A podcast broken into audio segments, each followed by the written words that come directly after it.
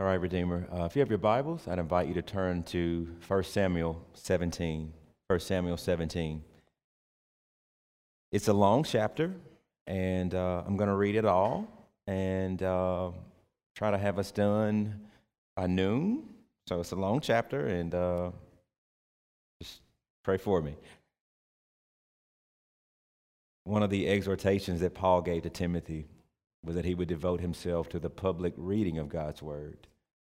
There's something powerful and beautiful about reading long chapters that in Paul's day that they didn't have Bibles, everyone didn't have it, and so uh, you probably had a, a, Bible in a church, and as pastors would read, people would linger and think on it. And so we're going to read. We're going to read uh, 58 verses, and I invite you to follow along with me and I'm praying God's blessing on the reading and hearing of it. Now the Philistines gathered their armies for battle, and they were gathered at Socoh, which belongs to Judah, and encamped between Socoh and Azekah in Ephes Dammim. And Saul and the men of Israel were gathered and encamped in the valley of Elah, and they drew up line of battle against the Philistines. And the Philistines stood on the mountain on the one side, and Israel stood on the mountain on the other side, with the valley between them. And there came out from the camp of the Philistines a champion, and his name was Goliath of Gath, whose height was six cubit and a span. He had a helmet of bronze on his head, and he was armed with a coat of mail, and the weight of the coat was 5,000 shekels of bronze. And he had a bronze armor on his legs and a javelin of bronze slung between his shoulders. The shaft of the spear was like a weaver's beam, and his spear's head weighed 600 shekels of iron, and his shield bearer went before him. He stood and shouted to the ranks of Israel, Why have you come out to draw up for battle? Am I not a Philistine, and you are not servants of Saul? Choose a man for yourselves and let him come down to me. If he is able to fight with me and kill me, then we will be your servants. But if I prevail against him and kill him, then you shall be our servants and serve us. And the Philistines said, I defy the ranks of Israel this day. Give me a man that we may fight together. When Saul and all of Israel heard these words of the Philistine, they were dismayed and greatly afraid. Now, David was the son of an Ephrathite of Bethlehem in Judah named Jesse, who had eight sons. In the days of Saul, the man was already old and advanced in years. The three oldest sons of Jesse had followed Saul to the battle, and the names of his three sons who went to battle were Eliab, the firstborn, and next to him Abinadab, and the third, Shammah David was the youngest. The three eldest followed Saul, but David went back and forth from Saul to feed his father's sheep at Bethlehem. And for 40 days the Philistine came forward and took his stand morning and evening. And Jesse said to David his son, Take for your brothers an ephah of this parched grain and these ten loaves, and carry them quickly to the camp to your brothers. Also, take these ten cheeses to bring to the commander of their thousand. See if your brothers are well, and bring some token from them. Now, Saul and they and all the men of Israel were in the valley of Elah fighting with the Philistines. And David arose early in the morning, and he left the sheep with a keeper and took provisions, and he went as Jesse had commanded him. And he came to the encampment as the host was going out to the battle line, shouting the war cry. And Israel and the Philistines drew up for battle, army against army. And David left the things in charge of the keeper of the baggage, and he ran to the ranks and went and greeted his brothers. As he talked with them, behold, the champion, the Philistine of Gath, Goliath by name, came up out of the ranks of the Philistines, and he spoke the same words as before. And this time David heard him. And all of the men of Israel, when they saw the man, they fled from him and were much afraid. And the men of Israel said, Have you seen this man who has come up? Surely he has come up to defy Israel, and the king will enrich the man who kills him with great riches, and will give him his daughter and make his father's house free in Israel. And David said to the men who stood by, What shall be done for the man who kills a Philistine and takes away the reproach of Israel? For who is this uncircumcised Philistine that he should defy the armies of the living God? And the people answered him in the same way So shall it be done to the man who kills him. Now Eliab, David's eldest brother, heard when he spoke to the men. And Eliab's anger was kindled against David, and he said, Why have you come down? And with whom have you left those few sheep in the wilderness? I know your presumption and the evil of your heart, for you have come down to see the battle. And David says, What have I done now? Was it not but a word? And he turned away from him toward another and spoke in the same way, and the people answered him again as before. When the words that David spoke were heard, they repeated them before Saul, and he sent for him. And David said to Saul, Let no man's heart fail because of him. Your servant will go and will fight this Philistine. And Saul said to David, You are not able to go against this Philistine to fight him, for you are but a youth, and he has been a man of war from his youth. But David said to Saul, Your servant used to keep sheep for his father. And when there came a lion or a bear and took a lamb from the flock, I went after him and struck him and delivered it out of his mouth. And if he rose against me, I caught him by the beard and struck him and killed him. Your servant has struck down both lions and bears, and this uncircumcised Philistine shall be like one of them, for he has defied the armies of the living God. And David said, The Lord who delivered me from the paw of the lion and from the paw of the bear will deliver me from the hand of this Philistine. And Saul said to David, Go, and may the Lord be with you. Then Saul clothed David with his armor. He put a helmet of bronze on his head and clothed him with a coat of mail. And David, and David strapped his sword over his armor, and he tried in vain to go, for he had not tested them. Then David said to Saul, I cannot go with these, for I have not tested these. So David took them off. Then he took his own staff in his hand and chose five smooth stones from the brook, and he put them in his shepherd's pouch. His sling was in his hand, and, and he approached the Philistine. And the Philistine moved forward and came near to David with his shield bearer in front of him. And when the Philistine looked and saw David, he disdained him, for he was but a youth ruddy, and he was handsome in appearance. And the Philistine said to David, Am I a dog that you should come to me with sticks? And the Philistine cursed David by his gods. The Philistine said to David, Come to me, and I will give your flesh to the birds of the air and to the air and the beasts of the field. Then David said to the Philistine, You come to me with a sword and with a spear and with a javelin, but I come to you in the name of the Lord of hosts, the God of the armies of Israel whom you have defied.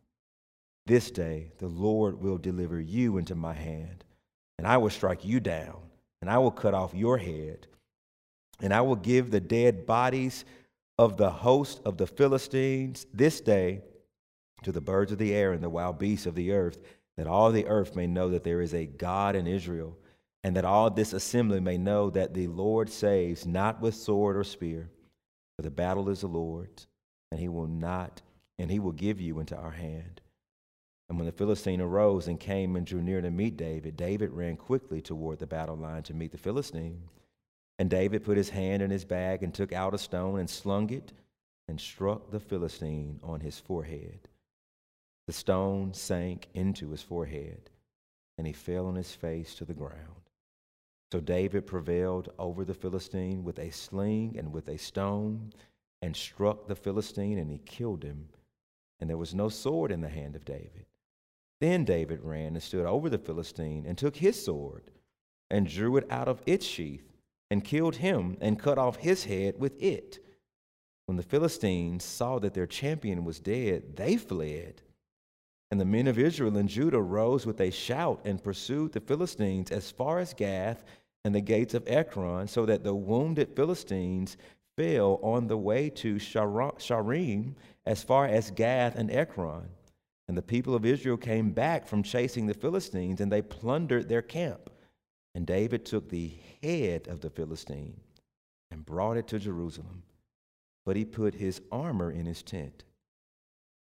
As soon as Saul saw David go out against the Philistine, he said to Abner, the commander of his army, Abner, whose son is this youth?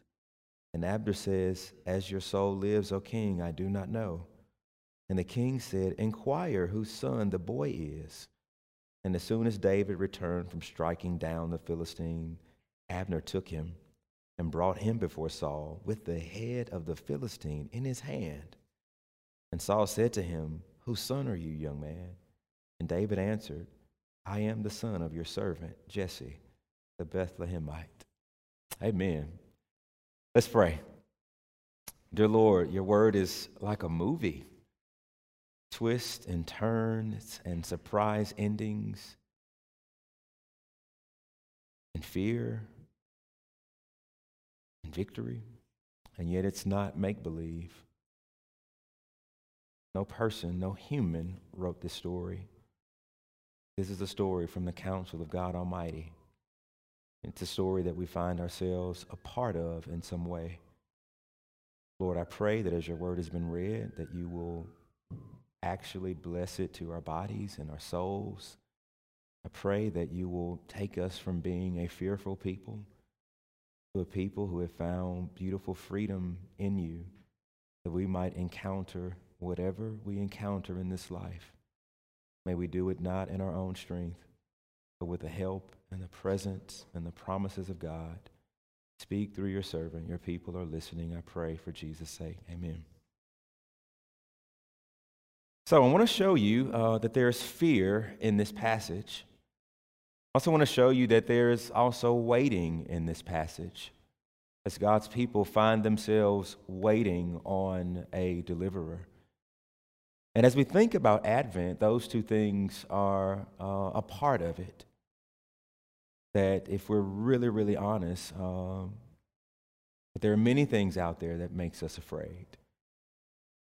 And if we find ourselves being honest about this longing, this waiting, this waiting on someone to come and to make things right, we realize that we have more in common with the people of Israel than we often believe. Paul Tripp speaks about fear as being a gift of God to us. And he says that there are three types of fear. One is a fear of God. This is a holy reverence of Him that moves us to worship and enjoy and obey him.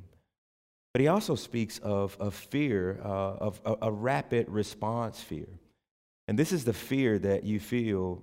Maybe you're a parent and you see your kid about to hurt themselves and you just you, you jump into action to protect them without even having to think about it you're driving a car and someone cuts in front of you and you jam the brakes and you put your hand up as a husband over here to kind of guard your wife from kind of going forward. it's that rapid response fear. You don't have to think about it, it just happens. And then there is what Tripp calls an appropriate concern.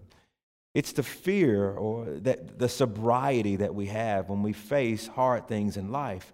With this God given ability to analyze, we can make wise decisions and plan choices to protect life, ourselves, and those we love. But he makes a distinction that we can be given over to fear. And this happens when we meditate exclusively on the trouble we face and we forget that God is in it with us. This type of fear, it, it thinks more about the things that we might endure and less about the God who was with us, the God who was present. And I wonder if we find ourselves there this Advent season. You watch the news and you see statistics, and your heart begins to think and become consumed about everything else out there. And God is sort of kind of pushed out of the way. If that's you this morning, I have good news for you. I want to tell you about a king who has come to slay a giant, who mitigates our fear, and he gives you freedom. Freedom right here and right now, and in the face of whatever might come your way. That's where Israel is right here. There's a frightening foe that's causing deep fear in Israel. That's the first point. If you look at our text, you'll notice that fear actually shapes it. You'll see it right there in verse 11. When Saul and all of Israel heard these words, they were dismayed and greatly afraid. You see it again in verse 24. All of the men of Israel that they saw this man, they fled from him and they were much afraid. That you see it, that, that they are crippled on the battlefield and nothing physical has happened to them. Their hearts have been taken. That their hearts have, are, at this moment are being owned by this terrifying giant in front of them. He's taken their hearts from him. Now, what makes him terrifying? His terrifying appearance, his terrifying heart, and his terrifying proposal. That when you look at how Goliath is introduced, uh, right there in verses 3 all the way down and really until verse 11, and then David is introduced in verse 12, you, you really do get this image of a, a, a ring announcer. So you, you, you've probably watched boxing, and I'm not talking about the boxing last week where Nate Robinson got knocked out or Mike Tyson fought. N- not that, I mean like a real boxing match where you have a ring announcer who says, In the corner to my right, we have the defending champion. You'll notice that two times in this passage, Goliath is called the champion. So he is, he is like the undisputed heavyweight champion of the world. And he comes in, if you do the calculations, he's probably nine feet, nine inches tall. He's a giant, maybe weighing 400, 500 pounds and the armor, the, the, the, the, the, intricacy in which his armor is described. It's of bronze, it's a coat of mails, which would have been bronze beaten and then overlaid on top of each like scales of a fish. And, and it went down to probably his thigh. And then he had parts of his armor that came up to his knee, and then his javelin was made out of bronze, and it was like a weaver's beam, and the, the tip on the javelin is probably 20 pounds, and his armor is probably 187 pounds. And on top of this, he has an armor bearer who goes in front of him, and his only job is to hold up the armor for this guy who is already invincible. And so when Israel sees this, this figure, they are dismayed that everybody's running, including Saul. They're terrified of his appearance, they're terrified of his heart. Some form of defy is used over and over again in this passage. Look at verse 10. The Philistine said, I defy, I rebel, I publicly rebel against the ranks of Israel this day. You see it down there in verse 24. Surely he has come to defy Israel. You see it again in verse 26. He's defying the armies of the living God. You see it over in verse 36. He has defied the armies of the living God. You see it again in verse 45. You're defying the Lord of hosts, the God of the armies of Israel. This guy is a defiant bully who wants to enslave Israel. He's like Pharaoh, only he's Pharaoh in Judah's land. They left Egypt that belonged to Pharaoh. They're coming into the land of promise, and this portion of land they're fighting on, it's actually Judah's. And so this bully is trying to enslave them in the land that God has given them. And he wants to fight till the death. Somebody dying today is what he's saying. And then look at his terrifying proposal. He is so cocky, so arrogant, that he will be the last man standing. That he says, okay, I'm, I'm so good and so hood and so gangster and so skilled. Let's do away with uh, us fighting each other. How about you Israel, go get your best warrior, your best king, your best army, and you put your best against me. And if I win and I, am to kill your guy, and when I kill him, you're our servants. But if your guy happens to kill me, then we're your servants. He wants what I would call representative combat. Send me your best, I send you my best. and the best man wins, and the people are blessed through the victory of the representative. That's what he's putting before them. We may not be stationed there on the mountain of Socoh, looking in the valley of Elah and beholding a nearly 10 foot giant. But we're like Israel. We have giant threats around us in this life.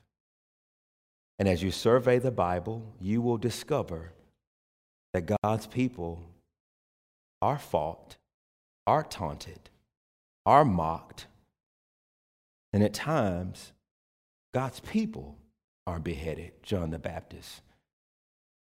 At times, Nebuchadnezzar sets cities and people on fire in the Bible.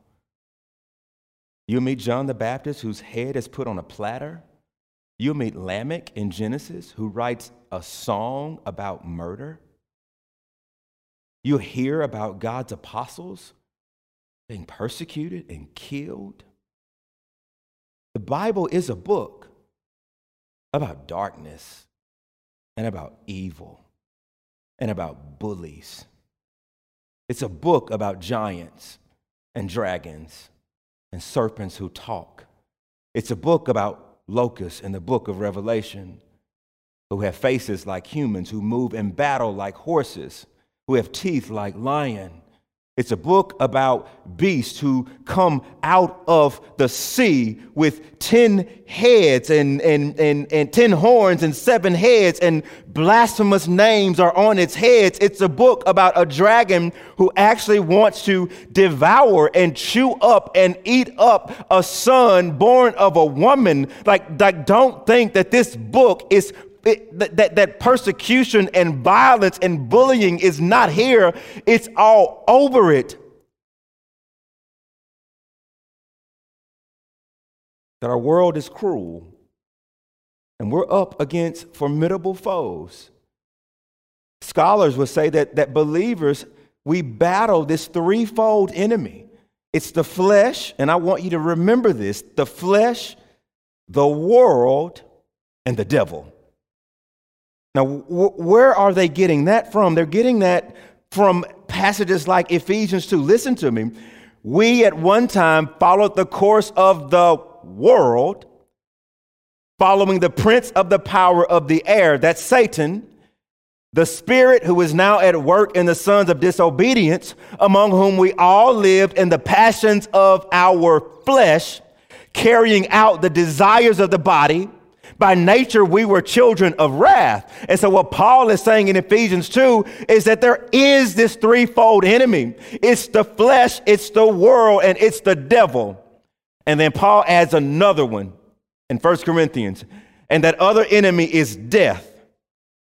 And so, I want you to use your imagination. No, we're not there and then standing in a, on a mountain looking into a valley, looking at this 10 foot giant but we do battle against a four headed monster. And it's the flesh, and it's the world, and the thinking of the world, and the ways of the world. And it's the devil who is a roaring lion, and it's death.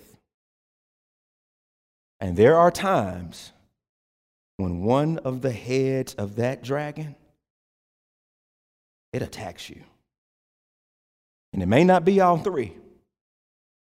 Satan may not be near you and attacking you. And your flesh may be at bay for a day. And this world loses its luster. You can see through the lies and the deception. And then you get a phone call that your mother died of covid and the four headed monster has struck. And there's a day when no one you personally knows dies, and your flesh is at bay, and Satan is at bay, but this world around you, you see the injustice, you see the inequity, you see the alluring and the overpromising and the appealing nature of it. You see your own friends and your own soul and your own children going after the way of this world. And the four headed dragon has struck. And there are days when the world is not alluring and Satan is at bay, and no one you know dies, but then it's your own flesh. You look up one day and you're lusting, and you're prideful, and you're discontent, and you're anxious, and you're haughty, and you're boastful, and you're mean. And the four headed dragon struck. And there are days when you don't know anyone who's dying. Your flesh is good. You're not being allured by the world. And then Satan shows up. An evil spirit, or he sends his minions. And it's supernatural, and it's dark, and you can't put your finger on it, but you know, like Luther did, He's near and He's working. And I pity the day when all four converge on you at the same time. You see, any one of those beasts, any one of the heads of that beast can take you out of here. Paul says Demas was in love with this present world. Jesus tells Peter Get behind me, Satan. Paul says in Romans chapter 7, I do not understand what I do. The good that I want to do is not what I do. The evil that I do not want to do, that's what I find myself doing. He says, I am convinced that nothing good dwells in my flesh. And which one of us in this room thinks we have the power to conquer physically dying? Any one of those on your worst day can cause you panic and fear. It's bigger than us, and they're stronger than us. And we're like the people of Israel. If we remove God from our worldview, God from our lives, that's us right here. And then you get our second point this faithful, unassuming, and rejected fighter. That I really do think a comparison is happening here. That this ring announcer is saying in, in these verses, in, in verse 17, kind of chapter 17, verses 3 all the way through 10 and 11, that he's given us this depiction of Goliath, and then he switches and starts talking to us about David. And think about it in this right corner, we have Goliath, and these are his credentials. And in the left corner over here, we have nobody. You know how long nobody showed up to the fight? It says Goliath did this for 40 days. 40 days, he got up morning and evening and says, Who's gonna fight me? And for 40 days, no one got in the ring. Not Saul, not David's three brothers who were mentioned here by name. These were the same brothers that Jesse tried to get Samuel to anoint in the previous chapter. These same three brothers are in this chapter, and guess what? Ain't none of them in the ring to go against Goliath.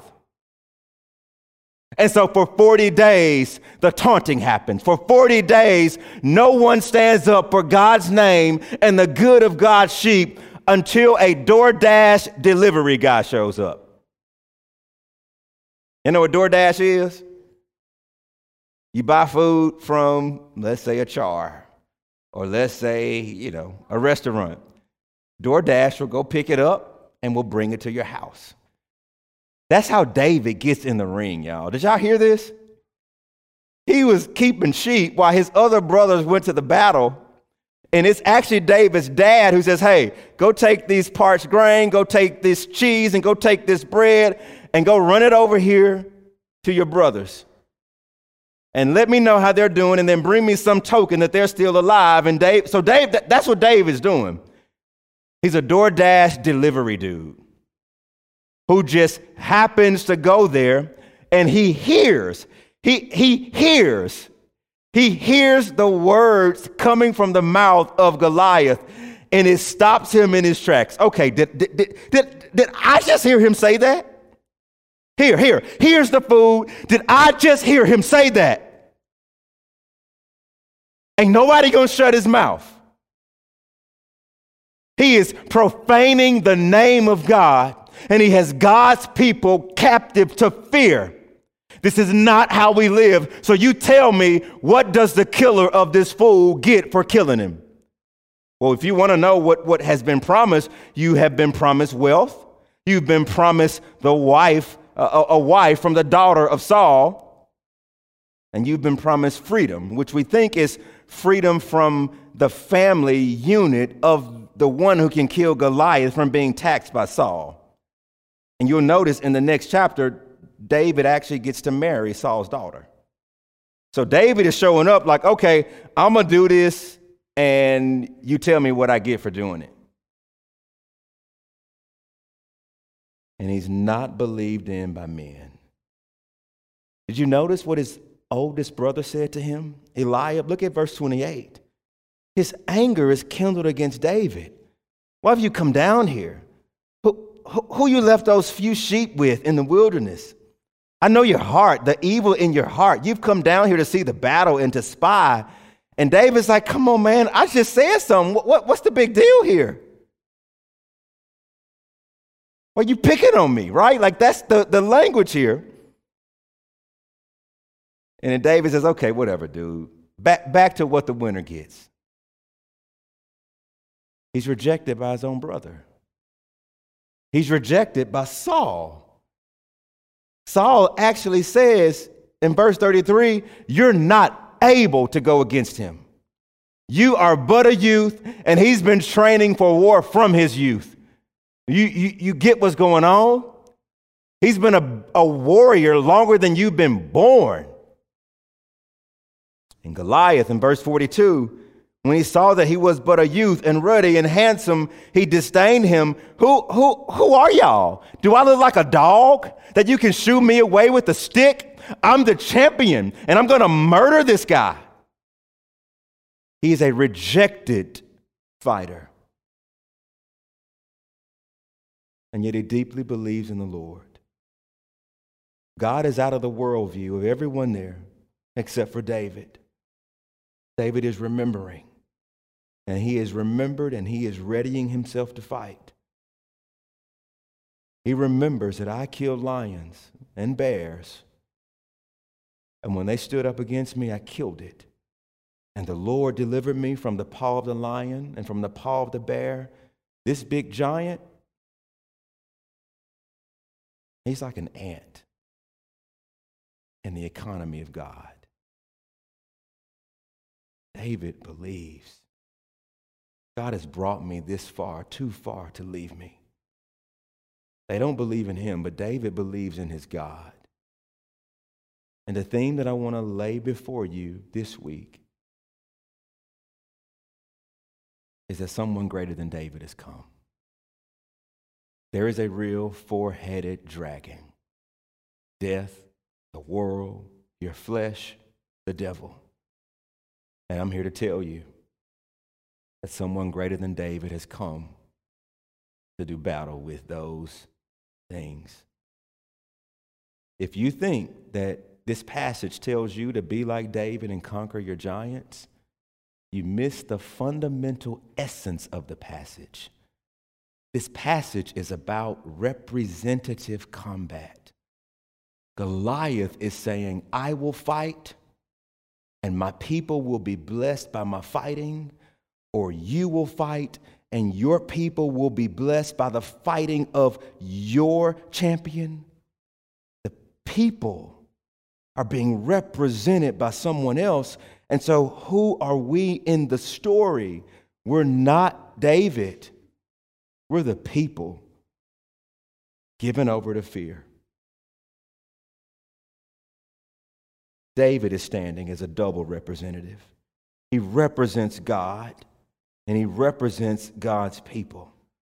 And this is why Martin Luther, in that beautiful hymn, says, Did we in our own strength confide, our striving would be losing. Were not the right man on our side, the man of God's own choosing. Do you ask who that may be? Christ Jesus, it is he. Lord of hosts is his name. From age to age, the same. And he must win the battle.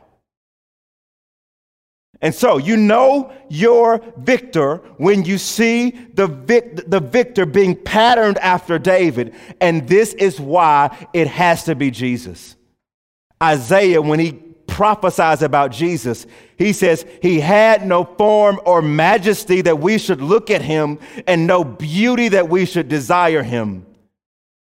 He's like David. Like, really, you, you, you, you're going to save the world. Isaiah says, yes. That's the reason Jesus is rejected. He was rejected by Saul, his family, and Goliath. Isaiah tells us he was despised and rejected by men, a man of sorrows, acquainted with grief, as one from whom men hide their faces. He was despised and we esteemed him not. Jesus' own family rejected him. And yet in Jesus, we see constant devotion to the Lord. I have come not to do my will, but the will of Him who sent me. Father, that glory I had with you before the beginning of our time, glorify me with that right now. I will go and die, and in three days I will be raised up. In other words, Jesus is confident not in himself, but he is confident in the power and the love and the work of God towards him. And Jesus comes to us, guess what? As our representative. He comes here sent as an errand boy from the right hand of God, of, of God. He comes here as someone like you and I, yet without sin. He comes here as someone like you and I, and without sin. He comes here as being equal of God, the very essence of God. He is a double representative. We do have a victor who's unassuming and rejected. And we'll see in our third point he wins. He wins freedom with his victory. A freedom is won through the fighter's victory. And this is what you see in David. Look at what happens when David gets there. It says he ran toward the line. He, there is no quit in David.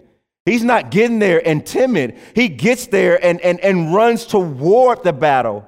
And he doesn't want the armor of Saul. He doesn't want the sword of Saul. He doesn't want the coat of mail like Saul. He says, Man, just give me what I know.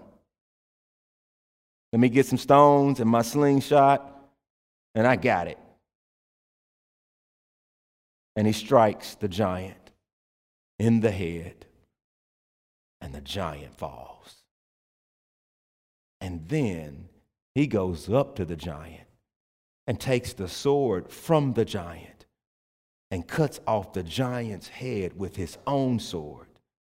That is so Godfatherish gangster, y'all. And then he took his head to Jerusalem. And they didn't even capture Jerusalem. Jerusalem was not their city yet he goes and probably puts the head of this giant on display in Jerusalem. And God has just proved his point. In the last chapter, God says, You men, you look at the appearance and the externals, but I look at the heart. And what David has just done is slay the giant who externally looked like he could not be defeated. And it was the Lord who worked through this man. And did you notice what happened when David kills the giant? And the men of Israel and Judah rose with a shout and pursued the Philistines as far as Gath, and they wounded the Philistines. You get the image that they could not fight until their king crushed the giant. Now we can go fight.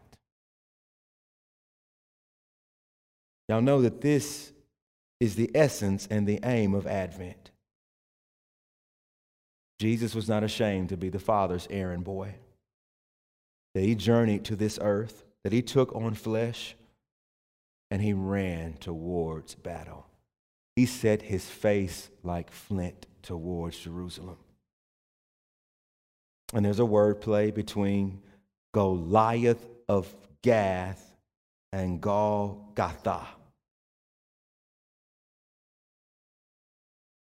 Something was going to happen in Jerusalem. And David was not going to put a head of a giant on display. Something greater would happen in Jerusalem later. Jesus will be lifted up. That his weapon of choice is not a sword. He told Peter, Put down the sword.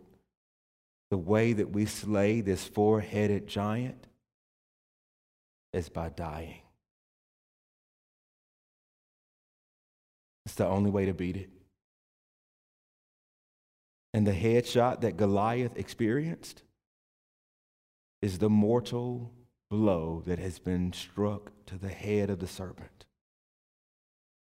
And the 40 days of waiting, that's Jesus. 40 days being tempted, 40 days victorious. It's us, it's where we find ourselves right now waiting on God to come finish what He started.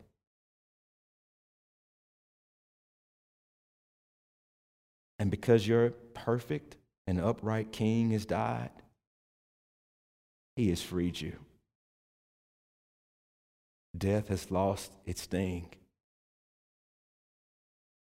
Greater is He that is in you than the one who is in the world. That your flesh has been replaced with the Spirit of the living God. And yes, your flesh tries to come back into life, but by grace you can put it to death. And this world, it has been overcome. That the four headed dragon has been slain by Jesus himself. And when we get that, we can fight. We can fight now. It means that when you get the news that a loved one has died, you don't have to grieve without hope. You know that to be absent from this body is to be present with the Lord. You know that God Himself has conquered death and the grave, and He will raise them up again. And you can look in the face of death and know that you will die and you will open your eyes and you will be fully alive and you will behold your maker and your king and you will enter into his joy forever. It means that when your flesh tempts you, you can actually recognize that it's temptation and you can flee or you can fight but you actually can do battle because your Lord and Savior has conquered. And it means when this world begins to allure you with all of its fancy entrapments, it means that you can proclaim that I have all that I need in Christ Jesus.